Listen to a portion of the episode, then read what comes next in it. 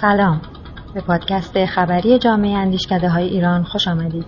امروز شنبه 15 بهمن 98 و ما در پادکست جامعه اندیشکده های ایران ضمن بزرگداشت دهه فجر آخرین اخبار مرتبط با اندیشکده ها در هفته های اخیر رو مرور می‌کنیم.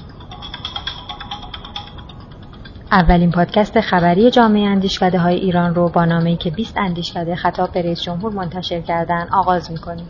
این نامه بعد از شهادت سردار قاسم سلیمانی خطاب به رئیس جمهور و فرمانده ستاد کل نیروهای مسلح نوشته شده. و طی اون 20 اندیشکده داخلی بر ضرورت پاسخ محکم و متناسب نظامی با آمریکا تاکید کردند. اختتامیه این نامه آیه از سوره آل عمرانه که به دوران پرتنش جنگ‌های بدر و احد مربوطه انتشار شماره جدید فصلنامه جامعه اندیشکده های ایران. دومین شماره از فصلنامه جامعه اندیشکده های ایران در شروع فصل زمستان منتشر شد. در این شماره چهل مطلب از 20 اندیشکده اومده که مربوط به حوزه های حکمرانی، انرژی، اقتصاد، کشاورزی و آب و سیاست خارجی میشه.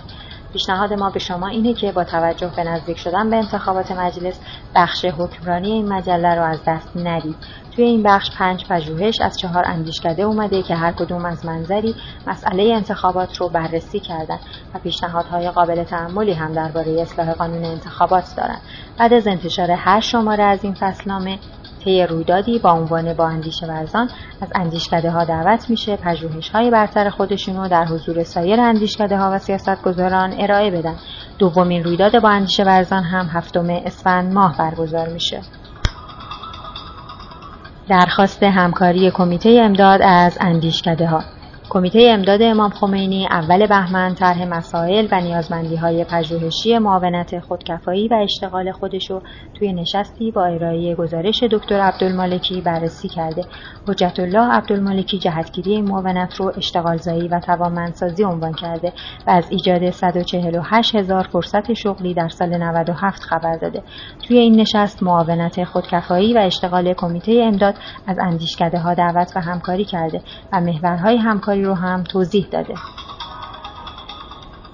همایش بزرگداشت روز ملی آب در اسفند ماه 13 اسفند برای ما ایرانیا روز ملی آب نامگذاری شده و اتاق بازرگانی صنایع و معادن و کشاورزی هم قصد داره پنجمین همایش بزرگداشت روز ملی آب رو توی این روز برگزار کنه این همایش محورهای مهمی از حوزه آب رو قراره بررسی کنه و مهلت ارسال آثار رو هم 20 بهمن اعلام کرده. دبیرخانه این همایش در حاشیه همایش اصلی فراخوان چهره های آب کشور و فراخوان عکس آب رو هم منتشر کرده. نشست یازدهم اسرانه اندیشگاهی در پانزدهم بهمن ماه. سلسله نشست های اسرانه اندیشگاهی قرار 15 بهمن جلسه یازدهمش رو برگزار کنه. که دو سخنران اون حجت الاسلام قومی و دکتر محمد مجید فولادگر هستند.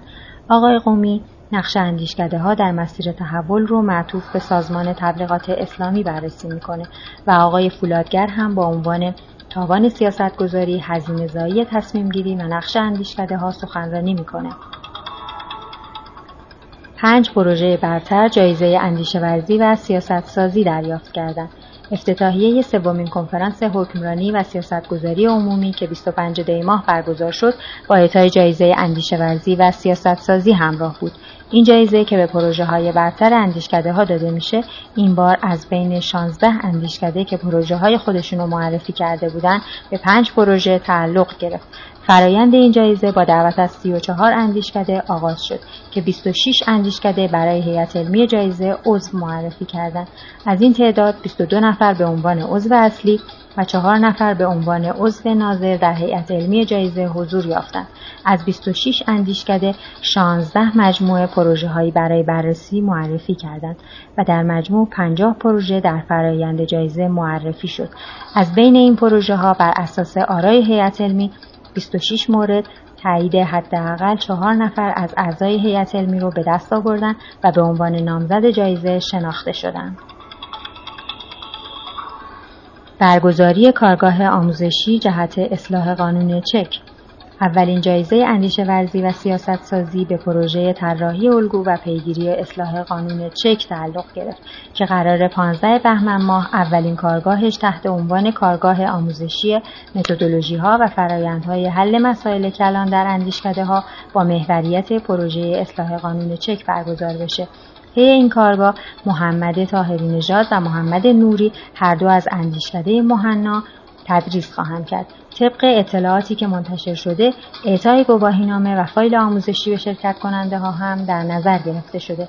ثبت نام و شرکت توی این رویداد با چند کلیک ساده توی سایت جامعه اندیشکده های ایران امکان پذیره نشانی سایت هم irantintanks.com با جامعه اندیشکده های ایران آخرین اطلاعات اندیشکده های ایران رو دریافت کنید. کانال جامعه اندیشکده های ایران ایران تین تنکس آماده دریافت پیشنهادات شماست. با ما همراه باشید.